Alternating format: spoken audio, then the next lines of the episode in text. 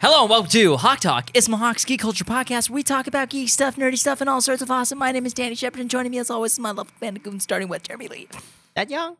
Noel Shefflin. I I am me. Are you? And walk on Tony. Hey guys, what a do, baby Tony boo. Smith. I said your Twitter handle. It's all right. Whoops. It's all right, dude. It's cool. Can I walk on you? no, you cannot. They, I feel like Why you're not? not? understanding what that means. If you ever I see can't Tony read. in the streets, make sure to physically put your foot on him. Don't kick No, him. what? But just like set your foot lightly on him and then try to walk up him. Yes. Make sure you take a picture of it and then tweet it at him. Hashtag uh, I walk on feel Tony. like that's definitely not something you should do. Hashtag walk on Tony while you walk on Tony. No, I don't support. Just this. kidding. Don't do that. Don't don't do that. I don't. Well, I just don't know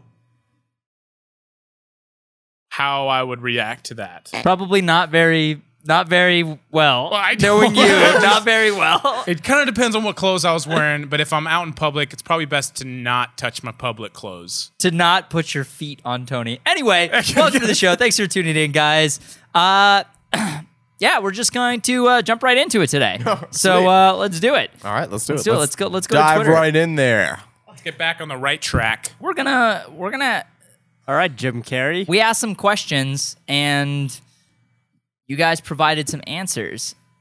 No. we asked a question and then you guys asked subsequent questions that we will now proceed to answer. Got it. Oh, dude, it's gonna be a great episode. It's going to be a great show. gonna be a great show, boy. It's going to be a great show, boy. hey, boy. All right. Irish. Matt Everard starts it off with an intense question. Is it about camping? Intense. It's not about camping, Damn it. but it is about any new theories on Game of Thrones. Oh, Oh, shiznit. boy. Game of Just gonna Thrones. Go ahead and say spoiler alert right away before we get in any anywhere. Spoiler alert. We're going to talk about spoilers on Game of Thrones. So be ready or don't be ready. Be Redrick, Frederick. Fred's not in the room right now, but Okay. Okay, anyway. He, s- wherever he is, his eyes just twitched. Someone just said that. he sneezed. He's like, and he's like, who's talking about me? Anyway, Game of Thrones theories. So last episode just aired yesterday as of recording this. So that was episode three of this season. True. Any uh, any theories on where the season's gonna go after seeing these uh, last two episodes? I stopped making predictions after what we saw Sansa be- get defiled. Mm-hmm. And also when Arya lost her eyes. I was like, I no longer have any predictions because I have no idea what's going on.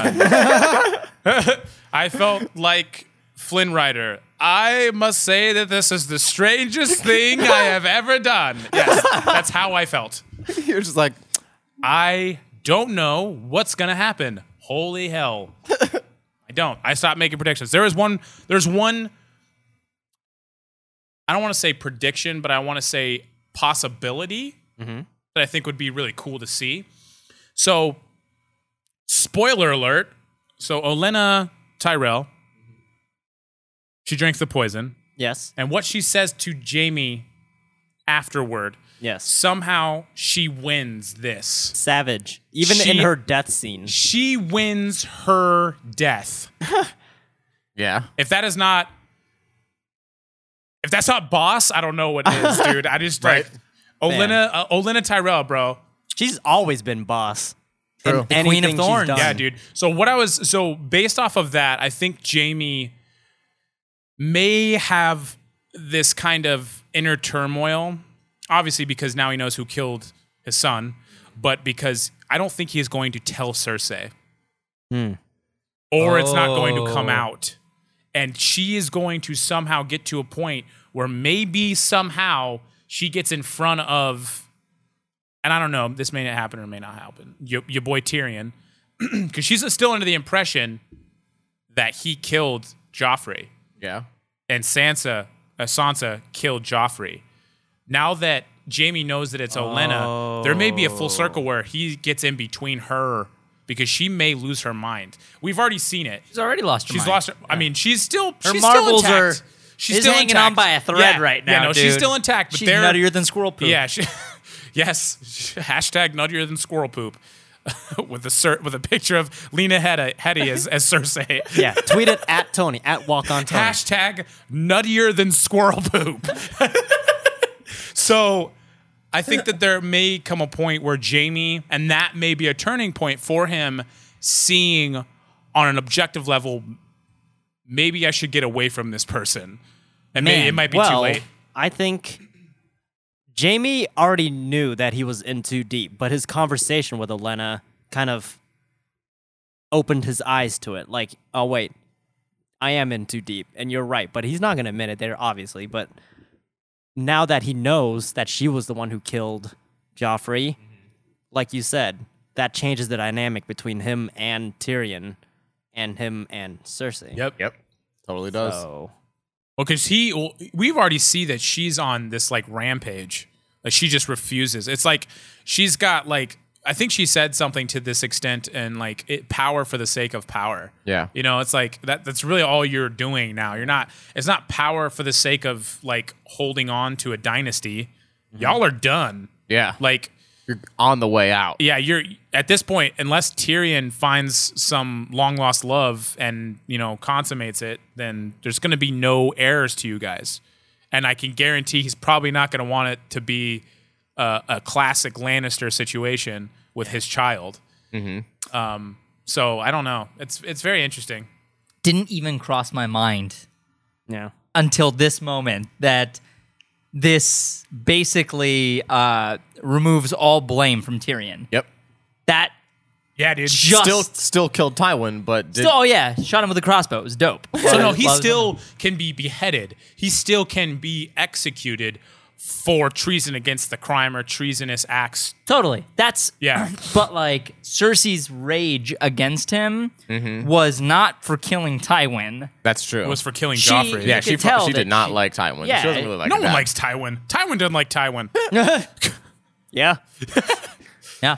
So I didn't I didn't even realize that Yeah. I was like, "Oh yeah, this like totally removes him from all like everything that had happened. Yeah. Yeah. She was totally 100% wrong. in the wrong. In and the now wrong. Jamie knows. Like Jamie says if I saw if I see Tyrion, I'll kill him myself. Mm-hmm. But like that this is all changes things now. Yeah, like because- why? Why would you kill him now, dude? I mean, he killed Tywin, and I think Jamie. Uh, uh, Jamie was the only one who actually still kind of liked his dad. Like, It Yeah. seemed like they had a troubled relationship, but he seemed like he respected Seems like he his respected dad. his dad a lot. Was there any falling out there that we could see with Jamie and Tywin?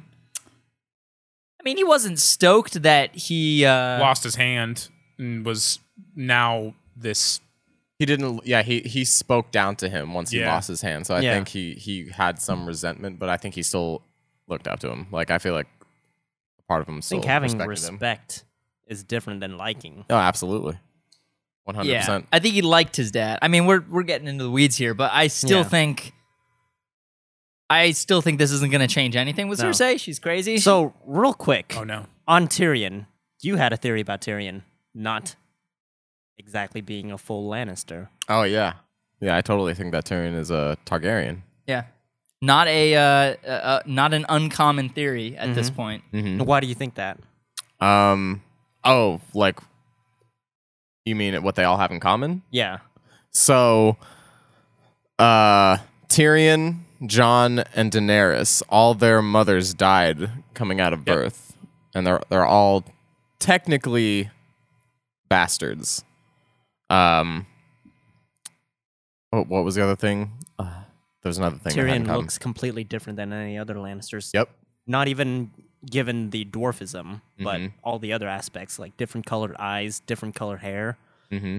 So what do we think? Like, what? Who do we think his his? Do we think it's his mother or his father?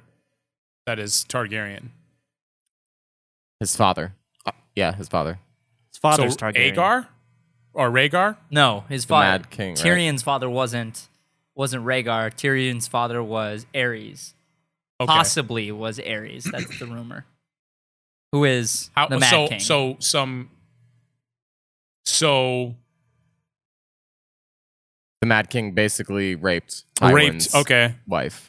That's very interesting too. It would make a lot of sense too because you'd think that That's why Tywin was kind of with Robert in the rebellion. Like, at least was backing him at one point. at the very end. He Yeah, backed at him the at very the end, very end when- once Baratheon had already basically won. Won, mhm. The second Robert Baratheon killed Rhaegar, that's when Tywin's like, winner is decided, Yep. gonna go sack King's Landing. Yep. Little Yeah. snake. Yep. It's a snake in the grass. Yeah. Um, uh, what was I going to say? Oh, Robert Baratheon is supposedly a Targaryen. What? To oh some yeah, extent. yeah, no, yeah. He's the Baratheon line in general. Yeah, is, it's, to some is extent. bastard uh, yeah. of the Targaryen lineage. so that's why Gendry right. is still a big deal.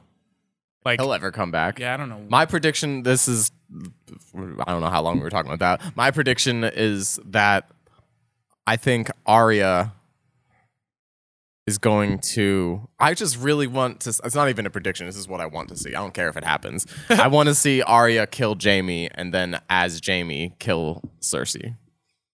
Cersei. oh, Damn. That would be savage. Um, That would, That would be dope. be hella savage. That would be ruthless. Hey, she's by the way, disguised. while we're talking about ruthless kills here, that dungeon scene, oh yeah, holy hell, the dude. sand Yeah. snakes. Oh yeah. Dude, Ca- I was watching this Carissa. Carissa was a mess. Really? Damn. Oh yeah, she was a mess. This entire episode, she was a mess. Yeah. This like whole that episode is handshake so good. with Jorah. Oh I yeah. was like, was- because that she was didn't such a understand. powerful moment. Yeah, she didn't understand the powerful moment of this, and they they like shot his hand pulling out right, Mm-hmm. and like reaching out for someone, and I was like, it's the first time he's gonna get to touch another human being. Yep. yeah. That's also the f- And I- she was like, I just see her hand go up, and she are just tears. yeah. And then you see that shot afterwards of the sig- uh, the significance of him being redeemed physically Yeah. and emotionally, and you see that light being draped on him, and I was like, man, woo! this you is think- powerful. He will find out the significance of Sam and John and like all these relationships once he gets don't back know. to Daenerys. I'd really like to see a redemption story with Jorah, dude. I'd like to see him become the the Lord of Mormont, like and like come back to like because I feel like the Mormont cl- like that whole family seems just so strong. Oh, yeah. so like deep Totally. in its values. I mean, you have like Jorah, and then you had his father. Dior. And then you have the little girl, Yeah. Lady Mormont. I was like, dude, y'all are mean. Yeah. Y'all are full of heart. yeah, dude, they're just great. I love that family. Noble, a noble line. Mm-hmm. Jeremy, any theories after this last episode? I just want to see some ice dragons. the ice dragon. So I Still have a on question: Is an ice dragon against the White Walkers or for the White Walkers? We have no idea. What are you? What are your predictions? My prediction? Yeah, Uh, they're against the White Walkers, I think or they're maybe, four. I think it's or zombie maybe the dragon. yeah, an ice dragon is a White Walker dragon.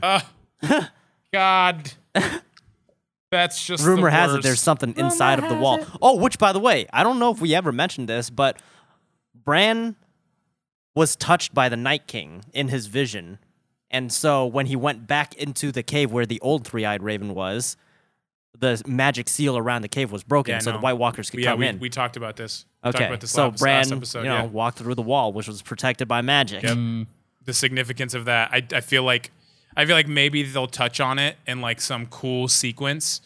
Do you think I the don't know, end of dude. this season will end with, With the, the wall falling? falling? I think so. That'd be such Damn. a crazy set piece moment. And then all you hear is like a- when the credits are rolling, all you hear is just like wind.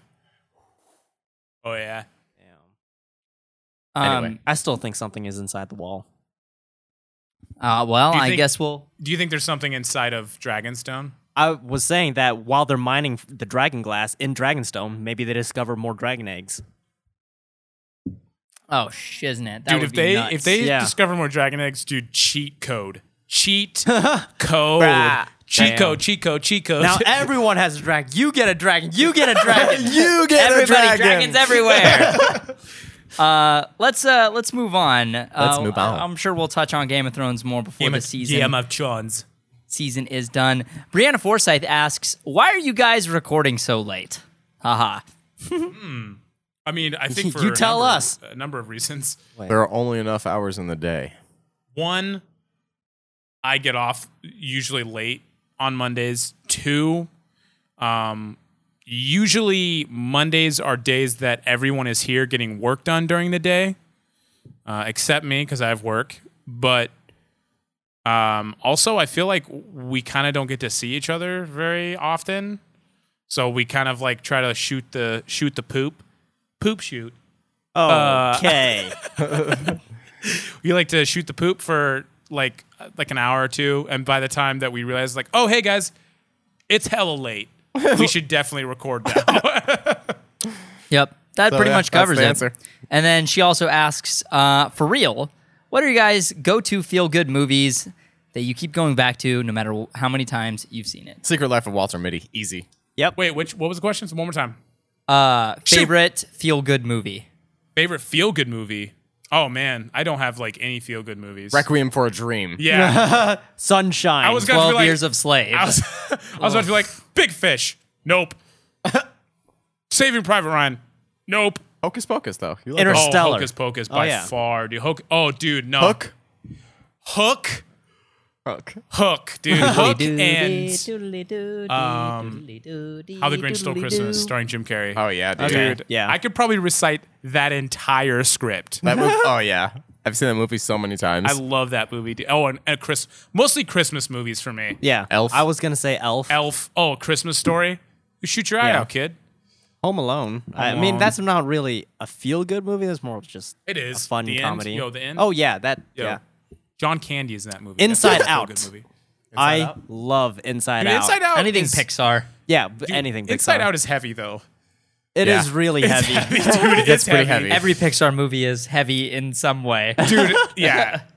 That movie's heavy, man. I can't. Sometimes Yeah. there are some days where I just I cannot Bing Bong handle Scene? a Pixar movie right now. Bing Yeah. Bong scene. Oh, I never thought I RIP. would cry about a pink elephant that does dolphin cries. dude not even just that man like that part yeah i can't talk about it too, It's good. Too soon. Too, soon. too soon All right. So, are you guys familiar with the scrolls in the Marvel universe? Not super familiar. We No, were Oh, I talking am about not. Elder Scrolls. no, not that. like, Elder the, El- Scrolls? the Elder Scrolls, Morrowind, Familiar with the scrolls, the, s- Elder Scrolls. The Elder Scrolls.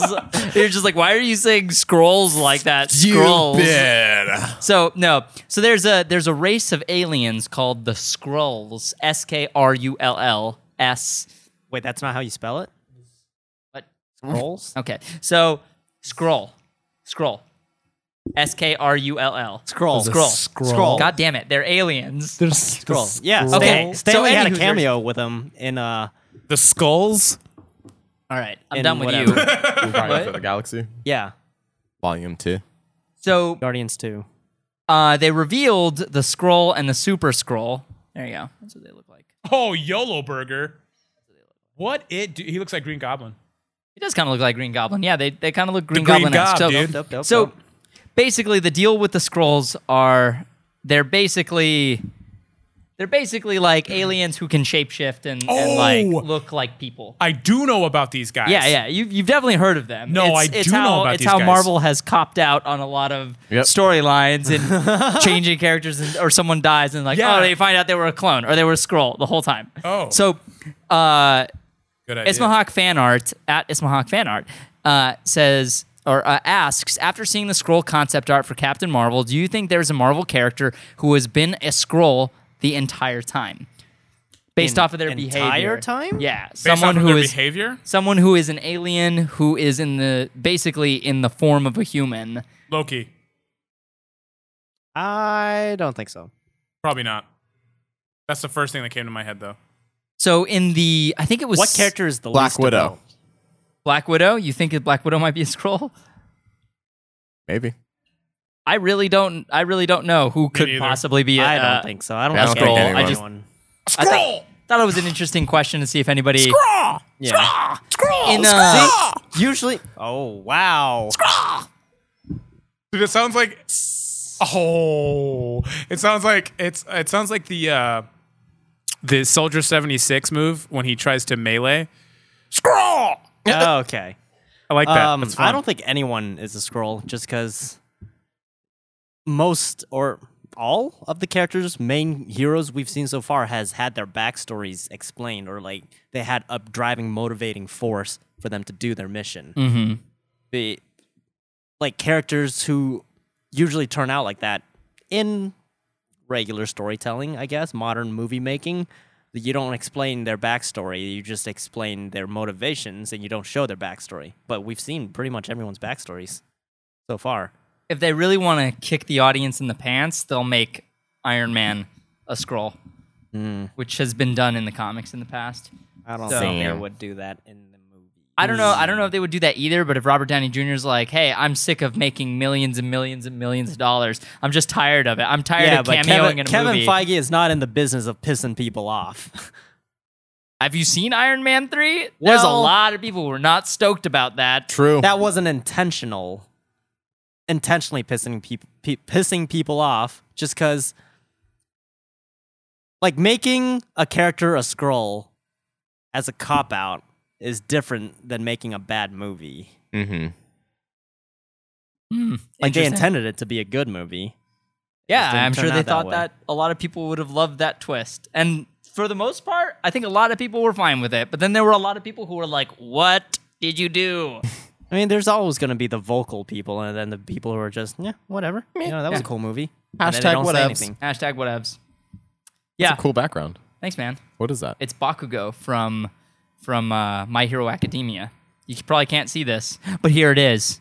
You guys watch Ba- My Hero Academia. If you like superheroes and you like anime, it's both of those, and it's great. Danny likes both of those things, so that's perfect for Danny. Yeah, I agree. well, it's kind of like the X Men in anime format. Dame. It's fantastic. Uh, CJ at James Lucy What it do, baby boo? asks breakfast for dinner or faster for dawnbreaker. Breakfast for dinner. What? What does that mean, CJ? Faster for Dawnbreaker. I don't understand what that means. I'm trying to like break it down in my skull. Same. My scroll. Scroll. Breakfast for dinner scroll. all the time. Bre- well, I have breakfast for any meal. Breakfast all the time. Yeah. Breakfast FT Dude, dubs. dude, breakfast is bomb. I haven't had real breakfast in like two months. Damn, man. But what about second breakfast or luncheon? I don't think he knows about second breakfast. Requiem for a dream. Why? Would you ever want to do flip you a off. Ninja Turtles fan film or minute matchup? Asks Night Flash two one seven. Hell yeah, if we had the budget. Right? Yeah. In a perfect world, yes, we would have already done it. Yes, if we Yeah, had dude. a budget. That- to be fair, we've talked about Ninja Turtles in the past. Oh, but, yeah. like We're just We- like, we can't do that. we're just like I don't do we I don't, do we get guys in suits or do we do them do it- CG? What do we do? How do we it's do it? What do tricky, we do? guys. CG, but make the CG look like guys in Dude, suits. that's what like, I want to. I want to talk about that for a second, dude, because everybody hates on the way that the Ninja Turtles look in in and the new Ninja Turtles series. I freaking like it, man. Me too, Like- dude. I like, really I don't dig it. understand why what's everybody's qualms with it. It looks like it's on steroids, man. Like I think it's just the face. If the facial features are a little more friendly and, or closer to the cartoon, I think everything would be fine. Mm-hmm. I understand. No, I totally understand where you're They're coming too from, but human. it's like they're too human looking. They're too human. They're too human and I like their look. It's grown on me. But For- like yeah. at this point, if we were to do it, I think the CG would still like you'd still have the realism and the overall body design, but just change the face and the eyes a bit. I would not do a Ninja Turtle movie the way that they've done Ninja Turtles movies in the past. How Like- would you do a Ninja Turtle movie? How would I do a Ninja Turtles movie? I would make it dark while still being still being inviting for younger viewers. Dark but not ultra violent. It would focus on the Ninja Turtles, not on April, not on any other character. The humans would be side characters. The Ninja Turtles would be the main characters. Yeah. Pull a Planet of the Apes on them. Yeah, it would be, and also would be a more serious story that's taken more seriously, and uh, but still like uh, uh, like Captain America: Civil War. If you're looking for tone, like a movie that has dark elements to it, but is still fun and friendly, and has super intense, dope ass action. Um, I would make it opt for a PG thirteen if I could get rated R. I think I would. I would make a, The OG Interesting. comics were pretty mature. the Yeah. OG comics were mature as hell. Yeah. they were Most super. Most comics were violent. pretty mature. dude. And I think it, in one of the What are you talking about? comics, comics for kids, and so are video games. in one of the issues of Ninja Turtles, Donatello dies. Yeah. He Yeah. dies. Yeah. They Yeah. killed him. Yeah, I they know. killed Donatello. They I remember, killed the I Ninja remember Turtle. the uproar. Would you Yes. do that in the movie? uh, I wouldn't kill Donatello. I wouldn't kill any of them. If you had a, Donatello. if you had a trilogy, like would you would you like end it with like would you have a like one complete trilogy arc. See, the fanboy in me is like, you can't kill Donatello. But the Game filmmaker of in me Thrones Mm-hmm. is like, review? people wouldn't see that coming. People, What if Your it mind- wasn't your mind is Donatello? telling What you if no, it but was your someone body else? Is telling you, yeah. I would introduce other characters, and I think I'd kill them off for sure. like what, did we kill off Casey Jones? I would kill off Casey Jones. I'd hella Heck yeah. kill Casey Jones. His Same. die, his death would be a glorious one. Oh yes, absolutely. I'll play Casey. and uh, kill it. You would kill it. yeah, Yeah, we kill you. No, we would not. So if we were gonna make a Ninja Turtles fan film, Dude, I'm already looking into like motion capture and and virtual camera operation and stuff like that. So like what if we what if we used what if we made costumes? Not made. I mean, obviously we had budget. We made like real costumes, but then we enhanced them with CGI. I think that's So, like, the best way to do it. Like it was, it's guys in suits, but two brothers. we have like we animate the faces we clean Yeah. up the seams all that stuff is in cg so it still look they look more organic but they Right. Mhm. still it's I'd still have real Suits, I'd have suits on set. The way I would do it is with the realistic textures, but the active mocap IR Mocap. Mm-hmm. sensors. Yeah. But still have full CG characters. Just it's just there for reference. The Dude, suit you're on set. totally Planet of the Apes. yeah. I Totally mean, Planet of the Apes. Like, dude yeah and the ninja turtles are the main characters no human lead characters Nope. humans are the side characters Yep. like war of the planet of the apes maybe if it was a trilogy we could start out with a human lead but i, d- I wouldn't want to and eventually replace it with you know the ninja turtles as the leads because dude like do you realize war for the planet of the apes is the most recent movie in modern and recent blockbusters where it wasn't a human lead. yeah, that was also Dawn, wasn't it? Mm, Well, there was no. kind of a human lead in dawn i mean No, the it- human. Yeah, there's definitely a human lead in Dawn, but they So War, decided to War just for the go Planet of the straight Apes up, is straight. straight up just Caesar. as- Caesar. yeah, as the lead. no other human yeah, hero I haven't seen it character. yet. like I just see Dunkirk See? first. Sorry. Saying. yeah. um, with the Ninja Turtles, they definitely need to be the leads. No, like following Casey Jones as the lead, and then would have and the raphael's ninjas- got to be the main I character was just gonna ask you which character would you follow? raphael the most. raphael's the most dynamic character out of all of them every single one of them is one dimensional besides raphael raphael's got he's got demons that he needs to work out he needs to figure out he needs to understand his place in the team he wants to be a leader but he's too hot-headed like he's got an arc Mm-hmm. leonardo he's the leader he's he's a like that character knows what he wants to do and he knows who he is and his conflict comes in butting heads with raphael because they're both sort of the most physically adept and dominating for uh or uh, and uh, sort of like clashing for power I think his growth or Raphael's growth would be him coming to that realization and growing personally himself. And then Donatello, no, not Donatello, leonardo Yeah. Leonardo, his character arc and his growth would be his realization in his conflict, resolving the conflict between him and Raphael. Mm-hmm. and him embracing the leadership po- uh, position, and Raphael supporting Leo in Totally. the leadership position. the way they did it in Young Justice season 2 which Mhm. you haven't seen, the dichotomy between Nightwing and Aqualad is brilliant. Oh, yeah. brilliantly Super good. done. Super good. Because, well, spoiler for you. I mean, Fine. Uh, um, all of it's been spoiled for me.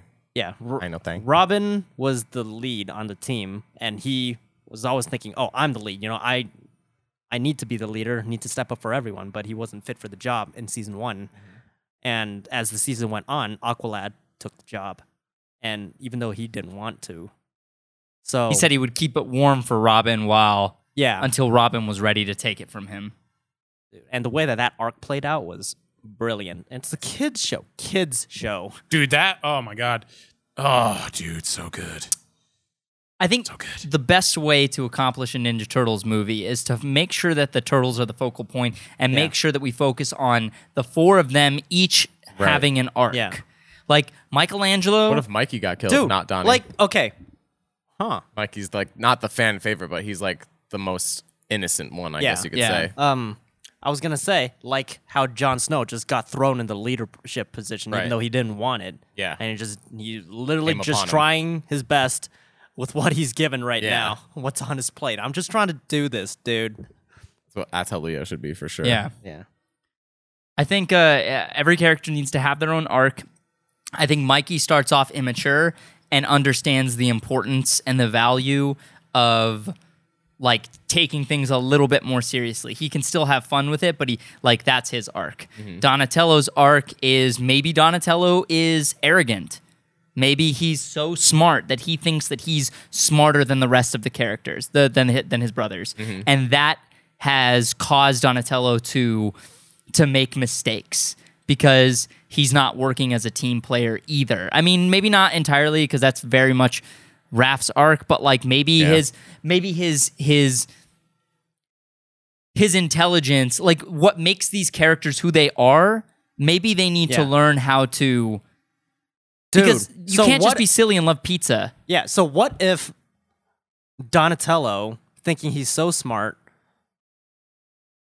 he's a little jaded at times, Mhm. pretty grounded, and Mikey is the one who's like happy and fun and tries to bring up the team, and he gets mad at him for like they butt heads just because they're so different emotionally most of the time. Their personalities are just different and through that journey somehow like if mikey dies that would help him realize oh shit maybe i am like i shouldn't be this way all the time like the point of their existence and this can also be another theme with them like struggling with why they exist or why they are the way they are in this human's world uh figure out or realize that it's not just about what you know it's how you like what you do with it and how you live your life Mm-hmm. How you live with your brothers and enjoy yeah life. exactly Yeah. and your responsibility to Yeah. other people around you it could be interesting because we could also have like uh, every one of the turtles should have a different relationship with their brothers. Yeah. So like, I think Donnie and Leo would probably get along the best. yeah. They would get along and they would be they would communicate well with one another. Mm-hmm.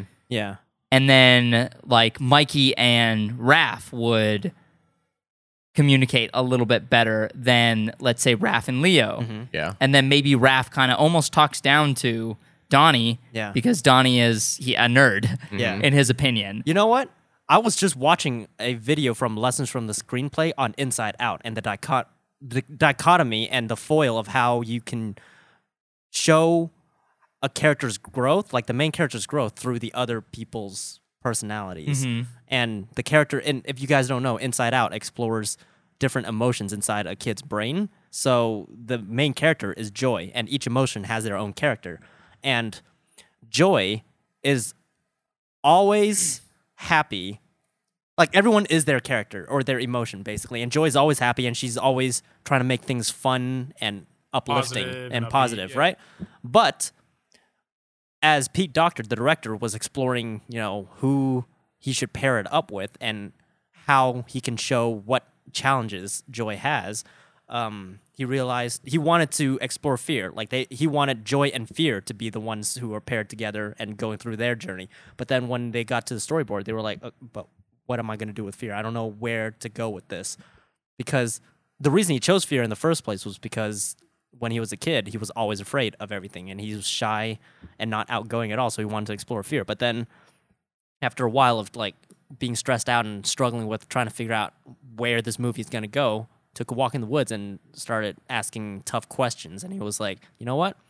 Maybe it's not about joy and fear together. Maybe you need to explore sadness because you need sadness to know what joy is. Polar And- opposites. Yeah. And so the way that he rip or figured out what Joy's character is like, he started asking questions about why Joy acts the way she does, even though it's just one emotion, joy. And the way that he kind of pushed that point forward was give her a defense mechanism. Like whenever something goes wrong, whenever she's super stressed, what's her reaction? Try and make everything happy. And sometimes that doesn't work, you know? And I'm sure you guys know in real life that doesn't always work. You can't just ma- force happiness into everything. And so through especially the scene with Bing Bong when Bing Bong lost his rocket down into the chasm, the memory dump, he was very sad and depressed and Joy was trying to get him to be like forcing happiness into him like oh like that sucks but we got to get going you know get to the mission so joy and sadness both had a mission they needed to get to the the train right bing bong was the only person who knew where the train was where the train station was so this was a good and a super important scene to show how two different characters with two different perspectives make their own choices joy was trying to force happiness and try to you know kind of like telling Bing Bong to cheer up. You don't just do that. And so, but Sadness' approach, her approach was to sit down and just listen to him and you know empathize with him, let him cry it out for a 2nd and then he was fine, and they left, and that showed joy. You know what? Maybe my belief system was not what I thought it was, and that's the important thing. At the beginning of the movie, you need to sol- have the audience sympathize with the main character and believe in their belief system, so that when it comes to a point where you need to show character growth, people, the audience who had believed in the main character's belief system, start questioning their own belief system and be like, you know what? May- Maybe this isn't right. Maybe sadness is right in her approach. So, with Raphael and Donatello, if Raph is going to be the main character, we should solidify his belief system with the audience and have them follow his point of view first and have a situation where, okay, his belief system works for him here. And so we start believing ourselves and associating our belief system with his.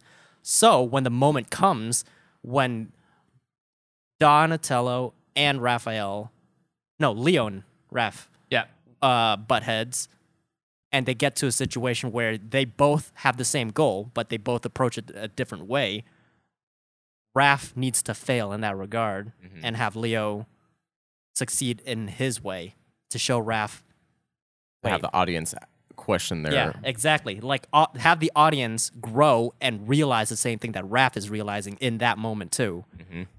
And then we need to watch Leo fail later on and watch what Raph does. Raph learned from his own mistake. Exactly. And then was able to basically able to overcome his own whatever his, His own biggest obstacle. obstacle. End of Act 2 and and this is in act 3 he overcomes that Yeah. obstacle and saves the day because we're watching things from Raph's perspective Yeah. so in act 2 he needs to fail Yeah. and then Leo needs to succeed but they need to fail together they all need to fail together Yes. Mhm. because the turtles are are a unit Yep. and if Mm-hmm. one of them fails if they don't work as a team then they will fail like Ninja Turtles should feel like an Avengers movie or Guardians of the Galaxy, not like as like them coming together for the first time, but in in their teamwork and them Yeah. coming together and fighting a common enemy. And if they don't work together, if the brothers don't work together, Yes. then they will indefinitely. So I think Fail.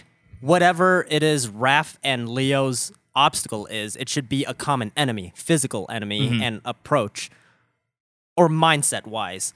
But Mikey's character arc should be an emotional one, even if it's just a small one, like on the side. A small emotional arc that is connected to both to all of the the rest of the Ninja Turtles Yeah, so that his death will mean something to us as an audience when we realize, oh shit, uh, Raph failed this. Like we're following his perspective. So if he failed this mission in at the end of Act Two and he realized it's not wrong, maybe that failure leads to Mikey's death. dang. damn. And, And, we need so to make as sure. a team, yeah, they have to like pull together Yeah, and realize. and the, all the characters need to be we need to make sure that every single one of them is likable in their own way Mm-hmm.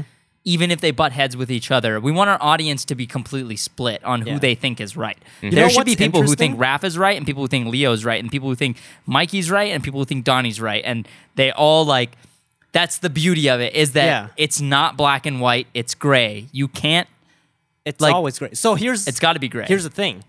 Do you want all of the characters to Great. be super likable right off the bat? Because that doesn't create any kind of conflict.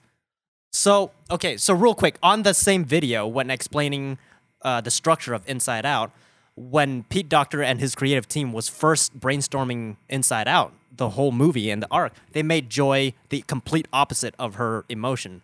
Joy, who's controlling Riley, the kid's uh, joy, happy emotion, Joy was actually really vengeful and resentful and angry a lot of time to kind of like play the opposite of what her actual emotion is, and everyone else is also the opposite of their own emotion. But then she just came off as mean and annoying. So to remedy that, they stuck with her actual emotion, joy, and just happy all the time, and in turn made sadness as annoying as they can make her, so that the audience can follow, can sympathize with joy first, and then through the journey, start sympathizing with sadness I don't think that that's the right way to tell this story. Hmm. That's the right way to tell the story with a main character and a supporting character. But this is when you're dealing with, with Yeah, Ninja Turtles, four- you're dealing with four characters who all need to be relatively likable. And that's like I would throw it to like Guardians of the Galaxy, where all four all the all five of the Guardians are likable, even if they didn't their s- own way. In their own way. Yeah. There's like, yeah, they're all flawed and like you're like, oh fuck stop that. Stop stop doing what you're doing uh, and start playing nice with others, you know? And uh, that's what I think uh, that's how I think it should be here, where, you know, uh, your Raphael is kind of like Rocket, misunderstood. And we can see that he's misunderstood. You can see that this character is in pain, even if he's angry. So, like, the inside out approach, I think, is an excellent approach when creating story. for that story. But for this story, I don't even think Guardians is, is a good example because they're not brothers. you know? True. Yeah. We were Like, brothers.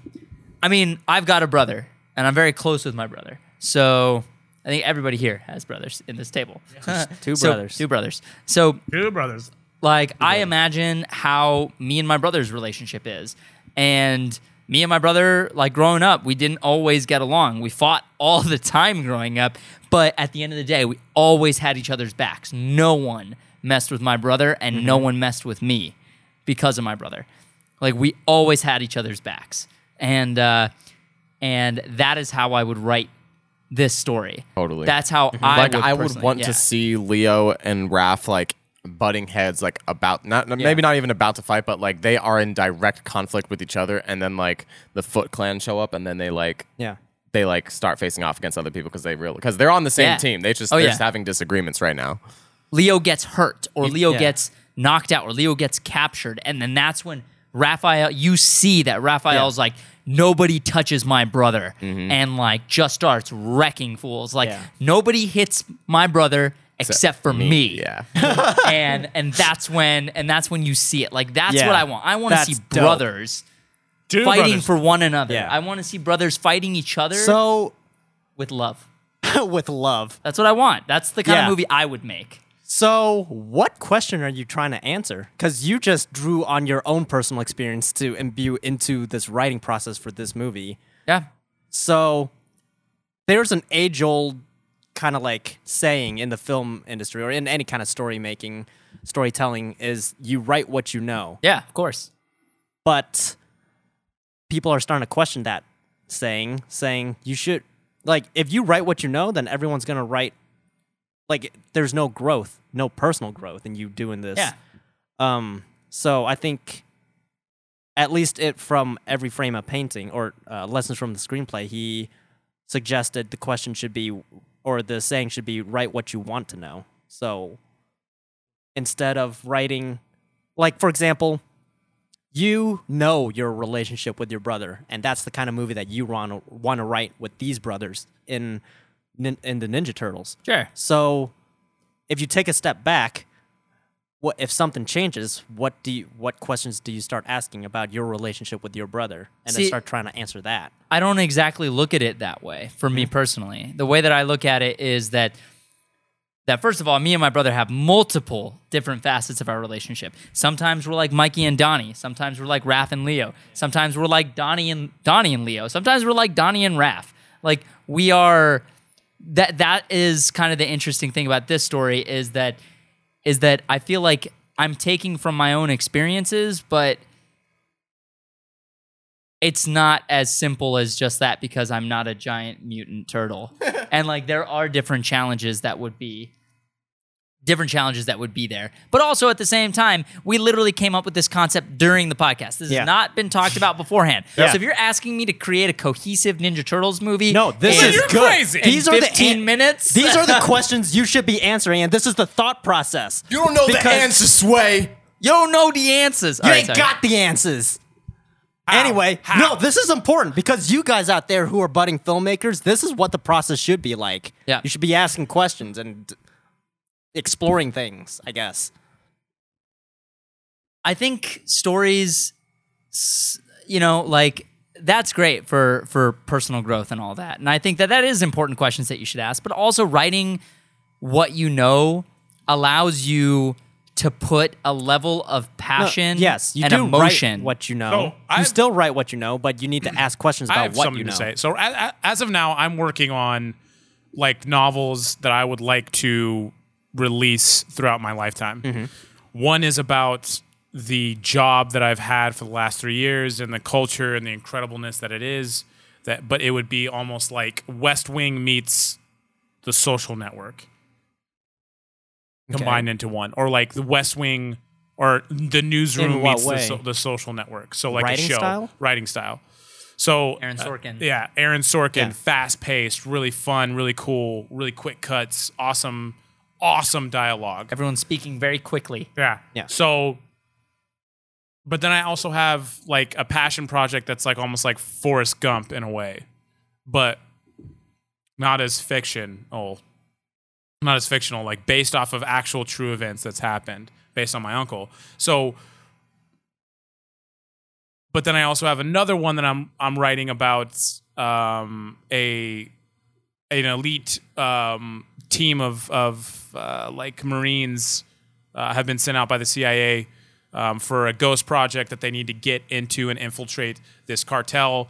But something happens, someone goes rogue, and they have to jump into this ranch. And uh, this young white man gets acquainted to this really awesome uh, Mexican older gentleman who saves his life and is thrusted into this amazing culture and s- somehow becomes this surrogate son to this this Mexican uh, this Mexican rancher who turns out to be the guy who is going against he's like his own like personal police like s- like the citizens police going against the cartel and he falls in love with this culture and he then becomes like this really cool guy that tries to save th- this family who's getting now terrorized by the cartel so Whoa. I have no idea where that came from, but I also know where like my uncle's story comes from. So it's like I st- I kind of You're trying both. yeah, so like I understand where like I know like no write what you know comes from, Mm-hmm. but I also think there there comes a time where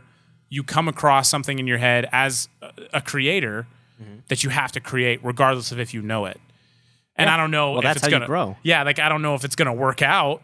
Like if I release this novel in the next five years, people and people are like, "Oh man, that first novel came out, dope. This one, hated it, hated that. don't do that again." See, so there's a difference between creating a world for your for your story and establishing it in a way where you don't know what's going to happen or it's just a brand new universe that has never existed before. Like Lord of the Rings, for example. Mm-hmm. That world or Middle Earth, it just existed, but like not in the way that Tolkien wrote it. But when he wrote the relationship between these characters, he needs to base it on something he knows so that Exactly. the audience can connect to it, you know? in my story development class uh, back in college, one of the things we had to do was we had to go up in a class. No one was allowed to film anything that was going on. No one was actually even allowed to talk about anything that happened in this class uh, because what happened in this class was we went up in front of the class and we told our deepest, darkest, most fucked up secrets ever Yeah. and we told them to each other in story format, and we told stories to one I another. also took that class. it's it's hardcore, isn't it? It's hardcore. Did you take it with May? Who was your teacher? uh Clarence? Oh, okay, Gilliard. Yeah, I had Uh, I had Mark May, which is why he's to this day my favorite professor. Like this guy's so hardcore. He Dang. knows what he's talking about, and like everything I know about story and story structure is because of this dude.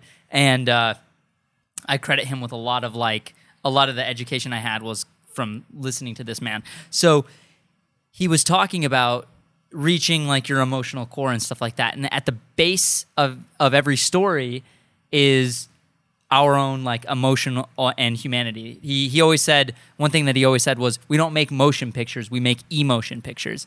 And if you're not telling a story that is charged by some form of emotion, then your story isn't gonna isn't gonna sell. It's not gonna land. It's not gonna resonate with people. And like one of the the new project that we wrote uh, that we're going to be shooting in a, in a few weeks. I wrote that for my mom.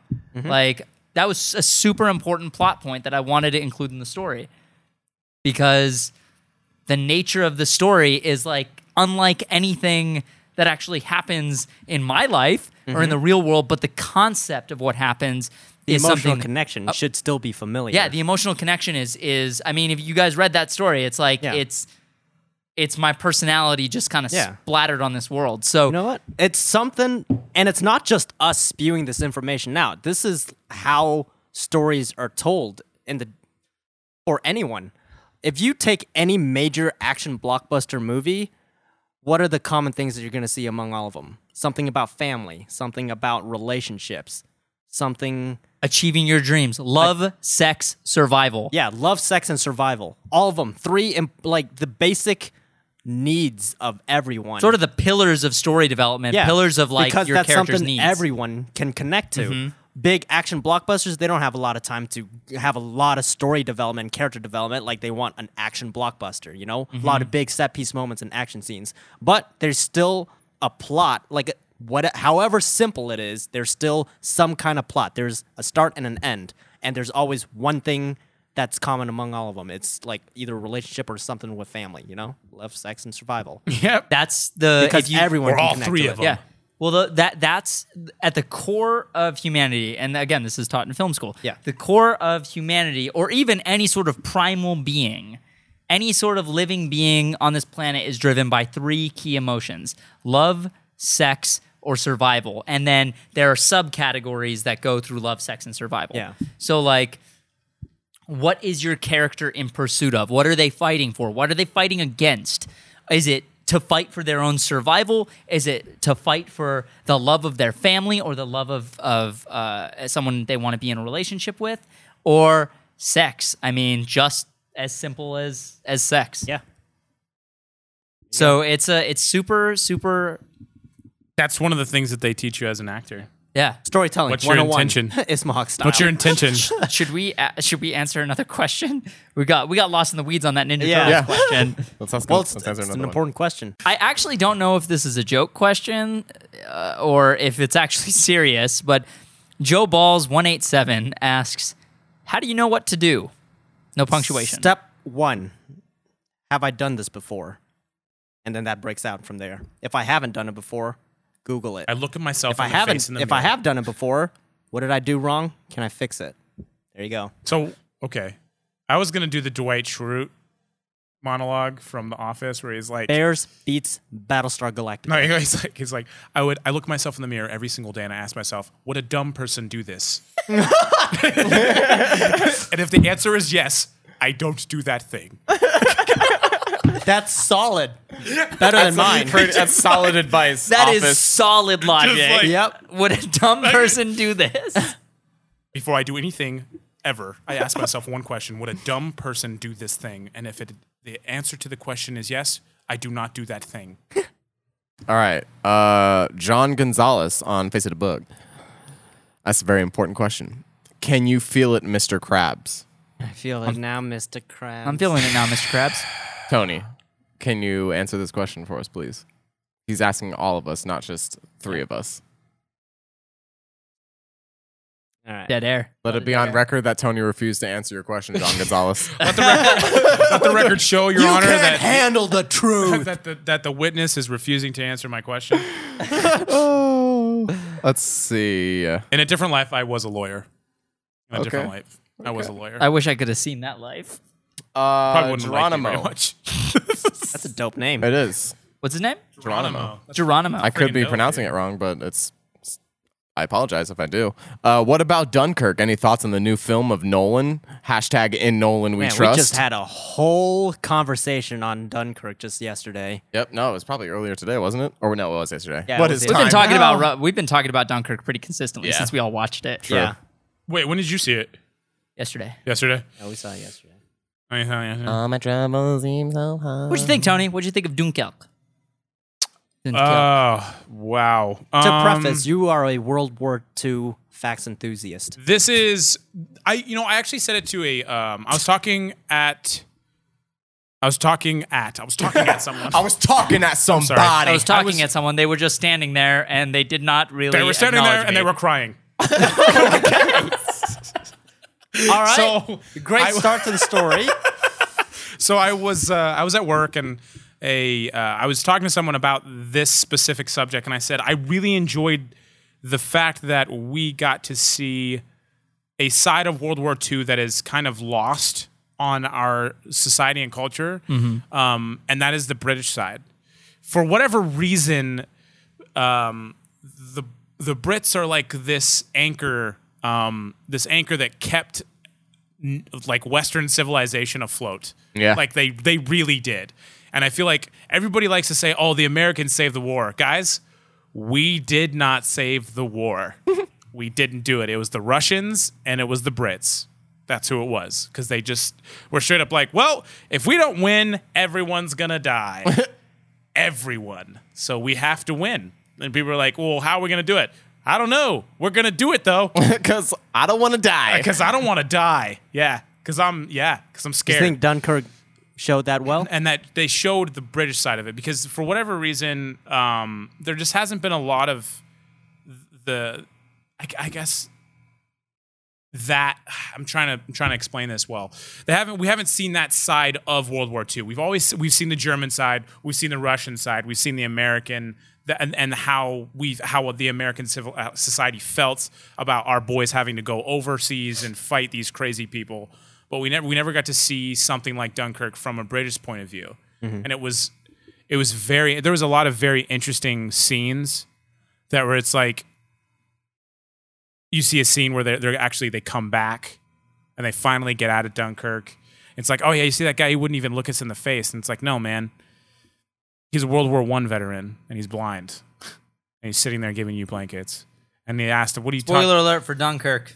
i mean they all lived Just for the Mm-hmm. record, spoiler alert for Dunkirk. most of them lived just heads up Mo- a lot of them died but hey, yeah just you don't want to spoil it for them. Some people don't know the history behind it. okay look it up um so i can't remember what i was going to say You were saying that uh, oh no it's not important the It's fine. British side. Um, yeah, no, I, I enjoyed. That was something that I really enjoyed. I think it was a very stressful movie Mm-hmm. overall. Um, Quite tense. yeah, I mean, any I- war movie is stressful. I, th- I still think that Interstellar takes the cake for Nolan's most stressful films by far. Nah, not by far, but by a good amount. That was very stressful. But I'm not a big fan of space. That's just me. I would never want to be out there. I'm good. I'll stay Okay. here. Um, You've been there once. That's fine. yeah, I've been there once. Uh, Been there, done that. Been not there, for me. done that. Not for me. I'm good. I'll pass. Um, but yeah, no, I enjoyed it mostly. Mostly enjoyed it. There were a lot of scenes where I was like, man, this is dark. Woo! Yeah. Some heavy moments. I in liked there. how Nolan didn't have he didn't try to outwardly he didn't like to outwardly position anything with dialogue. He tried to show Yeah. Very visceral. yeah, and it was it was Nolan is like a master at that. I- So I'm just trying to get there. Trying to get Those become- practical effects, yeah. though. Yeah. See, I I like that there wasn't a lot of dialogue. You just saw, you, like you showed instead of told, Mm-hmm. which is fine. That's it's just a different kind of movie. Um, Totally. I personally felt at least the first act was a little incomplete, and I understand tech where you're coming like from. technically, technically incomplete. There wasn't things. My suspension of disbelief was broken, basically, because if you at the beginning of the movie, uh, what's his name was running through or walking through the streets with his his squad, and then Mm-hmm. all of them got gunned down, and he was booking it right. But no one made a sound. No one said anything.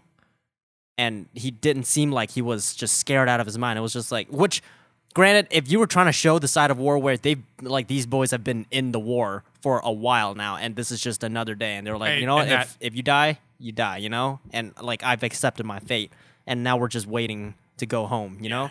Well- but if you wanted to tell the story that way, you needed to show what happened beforehand or like how they were before like it wasn't always like this you I know they understand. were actually scared for a bit but then eventually they just got kind of used to this war around them I wonder. I wonder if he. also I wonder if he shot anything and just didn't. i'm sure there was plenty of footage that they used uh, It's just his shortest movie. yeah which 'cause there was a one take that I was waiting for that they released as like a teaser. yeah i know what you're talking about And the that one was- with tom hardy and his Ye- engine No, no, it wasn't that one. It was with James McAvoy. There was a James McAvoy one take, yeah, and it was sensational. was in the movie James McAvoy was in Dunkirk. I, I thought I thought this was a one take for Dunkirk. I'm pre- I'm almost certain that it was. it wasn't like train spotting 2 or something No, no, this was this was World War. This is world. This is a World War II film. oh okay Yeah, and so they were on Dunkirk. I thought I, I maybe it was I got mixed up with a different film. So another aspect that I thought was incomplete was the sound design on the beach in Act One, where you see the German bombers flying overhead, and everyone just kind of looks up and ducks down. You tell me four hundred thousand people on the beach didn't make a single sound, like no one in the distance was shouting out "enemy bombs" or "enemy planes," you know, shouting in the distance, letting everyone know.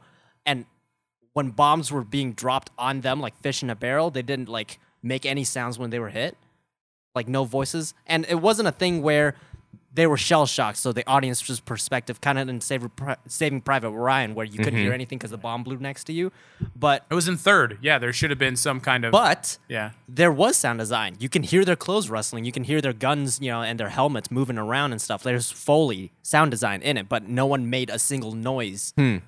do you think so that he that's tri- why to me it felt incomplete Do you think that he tried to do that to play it up later on? You see what I'm saying? Like he tried to keep it calm in the beginning and play up the stress. but he threw us right into the middle of Right, the war of course. and it's And that's the stressful. tricky part about war films. How Yeah. do you lead Like, up you to need- something? if you wanted like I totally get the fact that if you want to have silence have an impact, you need to have loudness. Like you need to have your mountains to experience your valleys. You need peaks. No, yeah, and I dips, totally agree. you know? I think, But I th- there there was only a dip that Yeah. you jumped. well, there was just one. Well, yeah, it- This is what it did. I will say though, the sound design for all of the German bombers was insane. Yeah, it like was. anytime they were flying in, you just it's roaring in your ears, and you're like, oh my god, I'm gonna die. Oh yeah, no, they used well, they used different kinds of engines, and it was scary. yeah, The German, the Luftwaffe was terrifying. yeah. Yep. they were terrifying. Yep. That Tank so and the Fury. sound design. Oh yeah, that too. See, I liked just as just so you know, I liked the movie. It was definitely a very auteur movie, and it's a different kind of filmmaking. So if you guys don't know that going into it, now you know. Yeah, no, heads up, guys. This is It's this a reminded me different of kind f- of movie. Yeah, it reminded me of a French film. That's what it reminded me of, like a French indie. Yeah, film. French expressionism. yeah, that's that's what it reminded me of. That's why I think. That's why I wasn't surprised, like because I went into this knowing that this was going to look a certain way, and if for whatever reason in the back of my mind I was thinking that if this turns out to be like Nolan right out of college, then I'm gonna be okay with it because like have you ever seen The Following? Mm-hmm. The Following is very auteur. Oh, Like yeah. you're just like, what is happening? I've seen the following. It's very. Have you seen Memento? Yes. Is that auteur? No. It is to a certain degree. I think the way that it's, it's, more auteur than Batman. It is, well, yeah. but not visually. I don't want to say it's not good visually, but like I think like on a on a level of the way that it's it's built, like at, like cut, totally auteur. Like no one had ever seen anything like it before. But this was shot like a French film. This was shot like it was different. Like this is weird. Like why is there so much open space in this shot, right? Where you wa- you don't want open space unless you're trying to make them look small. Right? Like so with Memento, everything was very personal. It wasn't it wasn't auteur in the sense of like e- what am I looking at right now? like what is happening? Memento was I don't think Memento was an auteur movie at all. I don't. It was more I mean, like I feel like I feel like only it was. I only say auteur because no one had ever seen anything like that before. Yeah. It was br- groundbreaking. But this is definitely Chris Nolan's most auteur film Oh yeah, to This date. is could most tell there was a- experimental. A lot of passion behind this movie. yeah, it's, and that he was trying a lot of different things and Mm-hmm. stepping outside of his comfort zone. Tell which you is what. cool. I want to shoot an aerial fighter jet scene. Yeah, dude, I want to all- shoot yeah, one real all bad. the aerial scenes were dope. yeah. I don't. That's That some of looked the best crazy. aerial scenes I think I've ever seen. Same. it felt real and so and it was intense almost because all we were like, practical. is he going to hit him? Yeah, almost all practical. They flew with million dollar IMAX cameras strapped to these Mm-hmm. planes. That's crazy. Yeah, That that's is- why that even is in the cockpit reckless. shots, even in the cockpit shots with Tom Hardy flying the plane, like they didn't that they didn't need to do that practice. You could have just done it on a green screen, but they actually flew, and you can see that they actually did fly because like the camera was shaking up and down A that real micro shake. vibration. Was he? He wasn't flying that plane, was he? No, it, that Doubtful. wasn't like the backseat. there be was an crazy. actual pilot flying. That'd be tight. dude, he, he had dude. Yeah, what is so? Noel, what did you think? it was my least favorite Christopher Nolan film. Uh, I still liked it because there was a lot of really like there's a lot of moments that stand out to me because I was like like very few movies have been as silent and as stressful as that movie for me. Like it definitely stressful in silence. yes, and like it definitely was effective. It just wasn't. It just wasn't my kind of movie, I guess. I That's I've fair. also like slowly Yeah. started realizing that I don't love war movies as much as I used to. but I still like the war movies that I did like. But as war movies are coming out, I'm just like, I don't know if I'm interested in seeing them anymore because have they changed? they haven't changed, and that's why. Hmm. Have you seen Band of Brothers? I like no, yeah. so like you're I saying said, the way m- war movies are made and structured now, and the stories they tell haven't changed. they haven't changed enough. Like war happened, and I don't know. Like Interesting. yeah. They're all, they're all just kind of the same. Not that they're bad. I just like I've seen I've seen the war story before. The violence of a war movie is a different kind of violence Yeah. than something you get Exactly. in a superhero movie. It's hard to digest. It's almost too sometimes. familiar. Mhm. It's like it's almost just And it's like sometimes the shock value Yeah. of like this is how it was is just like yeah, you I know, think- they you peel back that silver lining Yeah. of Hollywood and you're just like, "Hey guys, this is like we're trying to give you the most real this. Like experiences." this happened. You're like, oh, Oh, this is ugly. I think and they were very hard to understand in Dunkirk. But I Yeah. actually liked the movie. I enjoyed it quite a bit. war movies like it, historical, so there's not it happened already. you can't change it. Yeah, you can't really add stuff to it. Totally. Yeah. But- unless you're Quentin Tarantino. I was right about Yeah. to say like that's just straight shoot up Hitler He's in the different. face. He's different. Yeah, this is an alternate timeline, but it's the perspective that is being told in. And this was just this Dunkirk was just about what happened at this point in time, like in Yeah. this battle and you know this scenario and how it was resolved. It wasn't about the characters per se, and it wasn't Mm-hmm. Right. diving into any of their psyche. it was very much about Saving the Private event. Ryan, straight up character development. Yep. American Sniper. That's literally almost all character development. Mm-hmm. Like just so th- there's just different perspectives. Fury, all character development. Yeah, it wasn't Fury- about the war. I honestly have to say Fury is probably my least favorite war film of of recent of recent production. Like I'm just not You weren't following it, or No, I just I I don't maybe it was like an expectation that I had set Yeah. previously before seeing it, like that I just predisposed in my mind before seeing the film and I, and I just it was not what I was expecting. And also I feel like being a tanker would suck. True. like almost worse than like infantry. Cuz like infantry you can run And you can breathe air. you can run. You can get the hell out of there. Yep. Get out, dude. I just wasn't having a good time watching that film. Okay. And Maybe So it that's was your what it was. emotional response. to Yeah, it. maybe Okay. that's what it. Maybe it's just my Are you response. claustrophobic? Maybe. Well, now you In know. a tank, I, I am. Maybe. In a maybe tank I, am. during a I don't know. war, I I just. would I, don't. I just. I, I, I mean, never well, had an that's. issue with that before. Yeah. I thought you had an issue with like the way the characters are laid out. No, or- no. I. I like. because like with David Ayer, it seems like most of his movies are straight up just about the characters in these situations, Right. not about the situation itself. Totally. Oh no, you and you're totally Yeah, correct about Fury that. isn't about the war. It's Yeah. how the characters reacted. in Maybe the that war. was uh, just another layer of why I, I Yeah. just didn't like it as much as. But then makes on the sense. opposite That side, makes sense. Dunkirk is about the war Yep. and not about the characters being in the war. and that's what was the interesting part too is that I, I was talking I was talking to Noel about it, and it was the sense of morality. Mm-hmm. And I think that's another thing you have to take into context too, where it's like maybe that was what he was trying to drum up as well. It's like maybe that's why that he didn't make it as like bombs are coming, like bombs are coming, like hey hit the deck. Yeah. He didn't want to make it that personal. He wanted you to realize like this is just an act of war. this this is literally and it's almost like he was trying to subliminally tell the audience that they had lost hope completely it didn't matter if you screamed bomb Yeah. You're gonna die. where are you gonna go Yeah. you're gonna Like, hit the there's deck no and hope, to hope. not What? So Get I hit? totally get that regard, and I totally get like if you're trying to show, like this is just what war is. If you're if you're a bystander looking in. But to me, I think my issue was when I was watching it, I was expecting differently. I was expecting to follow the characters, like characters in a story, like how th- they reacted in this situation. And so if the crowd, if those guys on the beach didn't react, like they didn't feel or at least didn't seem like they felt in danger, then why should I feel any stake in it as an audience watching this? right You know? no i can understand what you no i mean there was a lot of stuff that was just like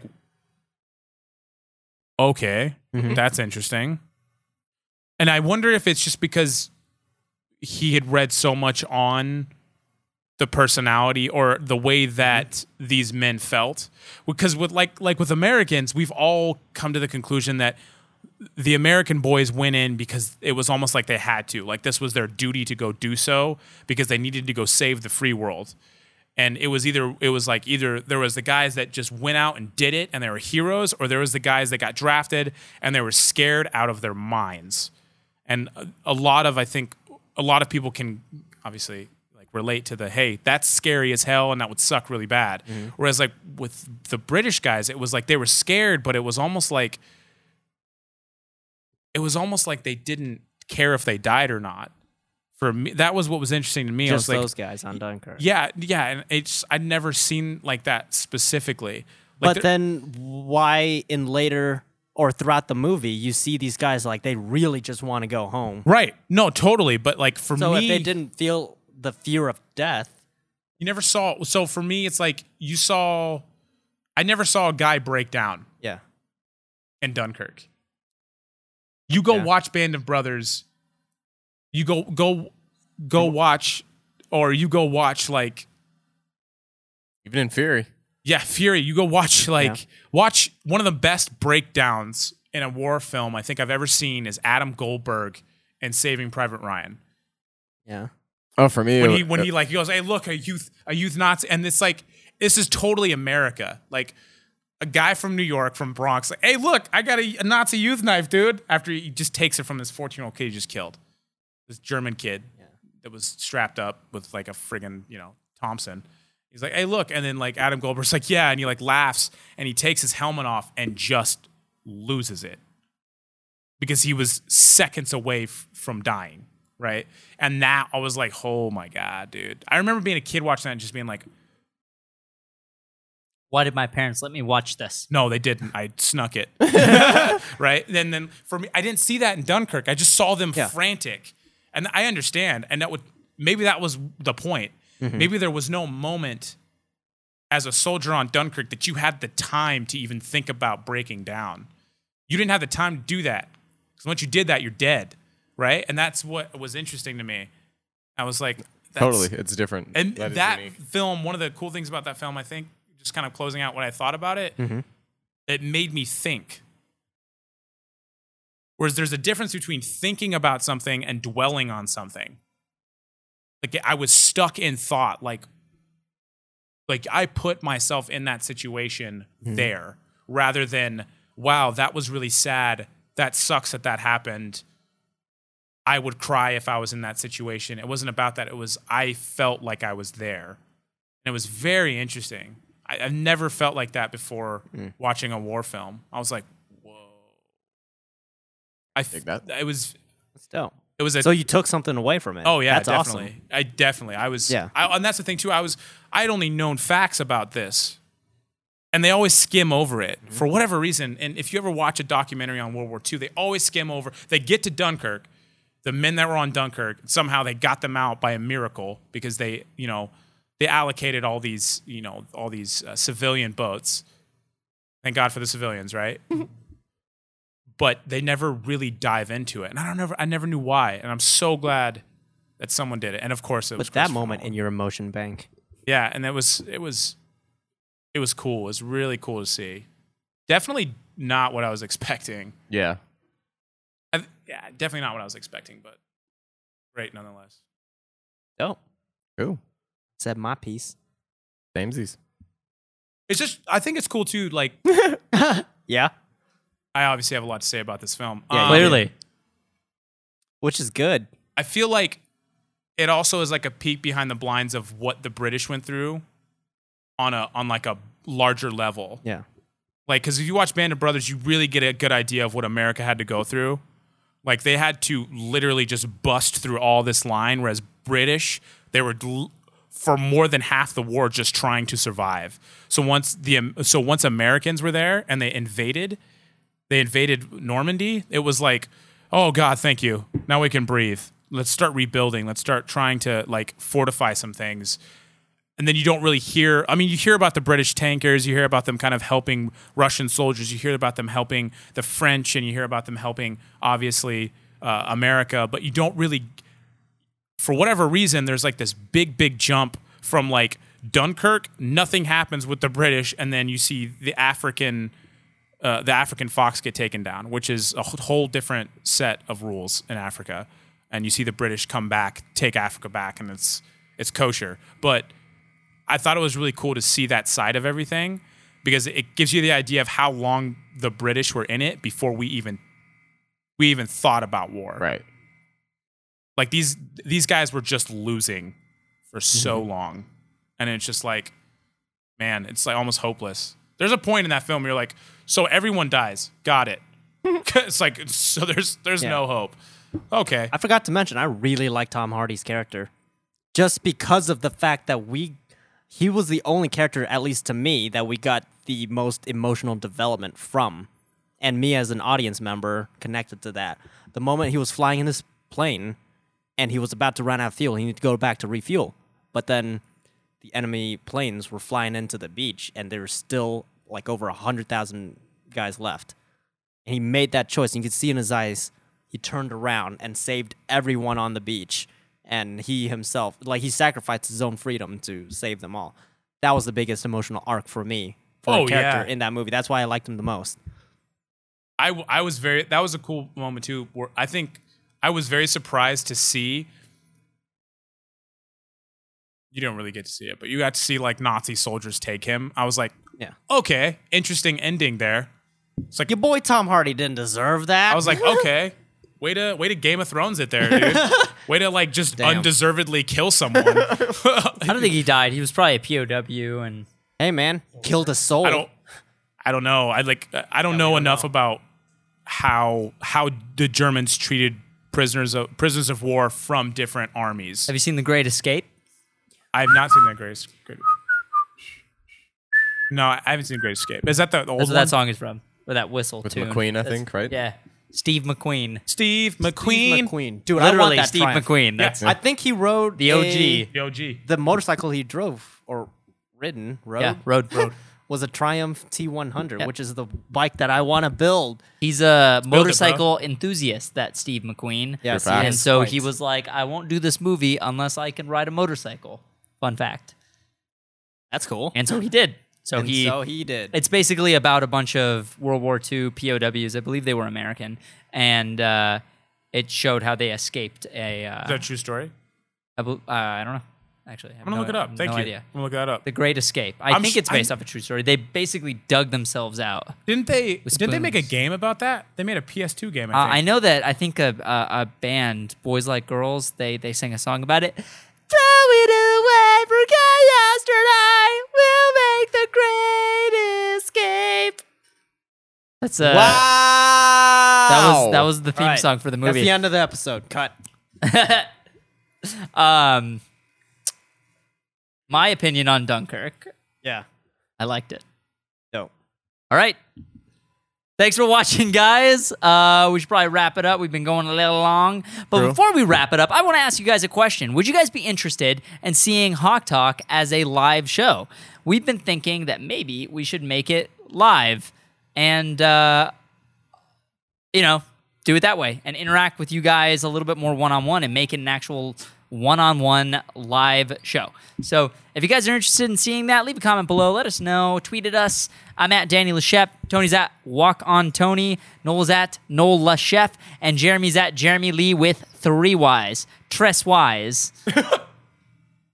Just e- ease. And make sure to like us on Facebook. There's a good chance we might stream on there, but we might also might do Twitch or YouTube. Let us know what you think we should stream on. And uh, yeah, let us know if you guys want to see us stream. And on that note, we'll catch you on the flippity flop.